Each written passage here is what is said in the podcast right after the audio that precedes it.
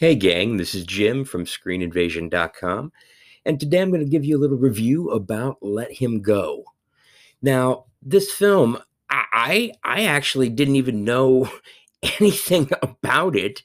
I, I had no idea that Kevin Costner was in a new movie. I I really didn't until basically in, until I got this uh, the opportunity to review the film, and I have to say I actually enjoy going into a movie with not uh-huh. knowing much about it. I know I enjoy Kevin Costner movies. I know he pretty much always plays the same character, so I know what I'm going to get. Just like when I go into McDonald's anywhere in the country, usually your Big Mac is going to be a Big Mac. Tastes the same. Same thing with Kevin Costner. I mean, I'm not comparing him to a Big Mac by any shape of the imagination, but I am just saying you know what you're going to get with a Kevin Costner movie. Um, he he's uh he's he's a solid actor uh, beyond belief. He's he's like American Pie to most of the people in the Midwest or um, people that are my aunt's age between 50 and 70. That is his demographic. Um, I don't know. It, it, you know, uh, the, the, he's a great actor. It's a shame he was cut out of the Big Chill, um, but he has definitely, definitely done well in in roles that are westerns, um, western esque, if you will. Um, he he's he's that that strong, silent type in a lot of his movies. Um, and what I find is funny now that I, you know, you if he was considered technically a western star which he could be if you were to think about it. Now imagine this. He's a western star strong silent type very similar to another iconic western star john wayne. However uh, i personally think uh, kevin costner has much more dynamic range. Case in point mr brooks there you go. Um, well, this farm, uh, this film, this farm. Well, it, it it's funny because it, a lot of it takes place on a farm or in in the North Dakotas um, area and uh, North and South Dakota. So you know, it's a very uh, farmland oriented. Also, very some areas very desolate, very dark. It seemed like, but I'll, I'll get into that later. Um, Diane Lane actually is what makes the movie for who who makes the movie for me. She she she does she really has always like st- stole every scene that she's she's been in. Um, if you haven't seen The Outsiders, uh, it's just some of the scenes that she's in is very powerful.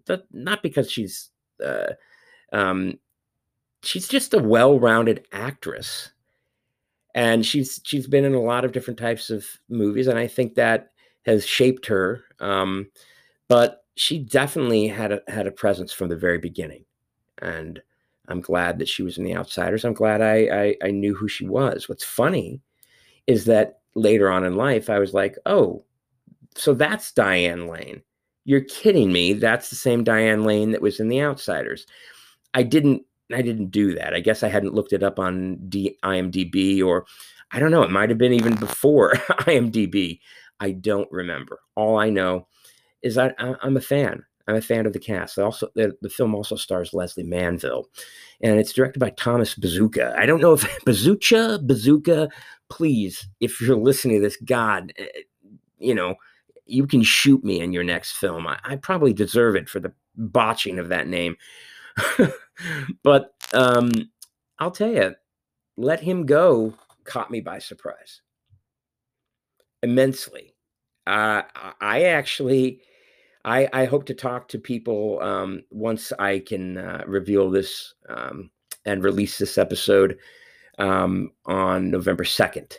Uh, so I will do so then, and but after that, then we could talk all about it. And I see some interesting um, interesting things that that, that I, I, really want to discuss with other people to see if if they uh, agree with me.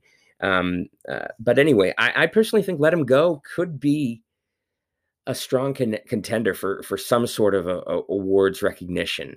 Uh, if not uh, Diane Lane, then p- perchance uh, Kevin Costner. If not, then um, you know the uh, the the the, the screen you know director, the the camera team, everyone that shot any of the landscape sequences was um, it just captured that. I've only been to the, the Dakotas once, and I was such I was so young. It's hard for me to remember, but I, I can I can kind of grasp because we drove. I remember driving in my uh, grandparents' uh, RV. They loved to drive all across the country, and I drove with them in the Dakotas. And I remember the road because I always would would look out the window, sit on the uh, couch, and watch everything go by, watch all the different cars, you know, watch and and watch the hills, watch you know the topography of the land that we were driving through, and I'll, I'll tell you uh, the the way that those scenes are shot alone right there. So so we've got acting uh, possibilities for awards. We've we've we've got uh, any you know the, the the camera the uh, that's just that's just a solid area as well. So I think you might uh, take notice of that and at least try to when you're watching a movie. Don't just. Um, I know it kind of is one of those things where uh, many people have difficulty when you're watching a movie to try to take a lot in, and some people have difficulty. They have to focus on the, on, on the story, and I know a lot of people like that. My my mother-in-law being one of them. Now.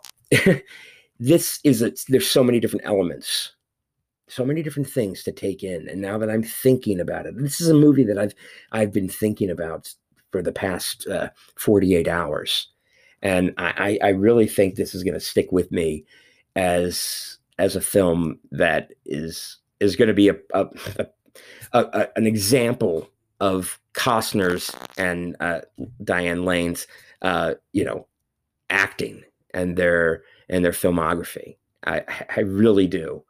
I really do. And here's kind of the description. I'll just kind of read it for you. Uh, following the loss of their son, retired sheriff George Blackledge, played by Costner, and his wife Margaret Lane, leave their Montana ranch to rescue their young grandson from the clutches of a dangerous family living off the grid in the Dakotas.